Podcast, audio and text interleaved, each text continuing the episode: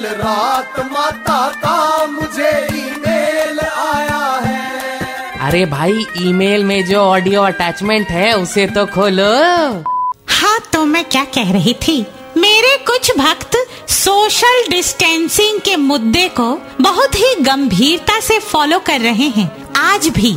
Obviously माता मामला है ही इतना सीरियस अरे वांगड़ू, जो लोग पहले गुस्से में कहते थे, उधर जाकर मर। वो आजकल आँखें तरेर कर कहते हैं मेंटेन सोशल डिस्टेंसिंग प्लीज़ खैर सोशल डिस्टेंसिंग से याद आया। कल रात मेरे जागरूक भक्त, चंचल कुमार बंसल का कॉल आया था।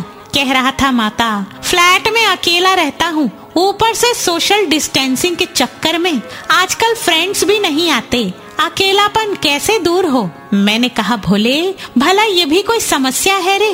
कोई बढ़िया सा शौक पाल ले। और अगर उससे भी अकेलापन ना जाए तो कुछ हॉलीवुड फ़िल्में देख लिया कर। जैसे कि grudge the nun exorcist, evil dead या फिर पैरानॉर्मल एक्टिविटीज़। फिर देखना, कभी अकेलापन महसूस ही नहीं होगा। ऐसा लगेगा कि टॉयलेट के अंदर भी तेरे पीछे कोई खड़ा है रे। माता आपके भक्त चिंटू बैरागी का कॉल है।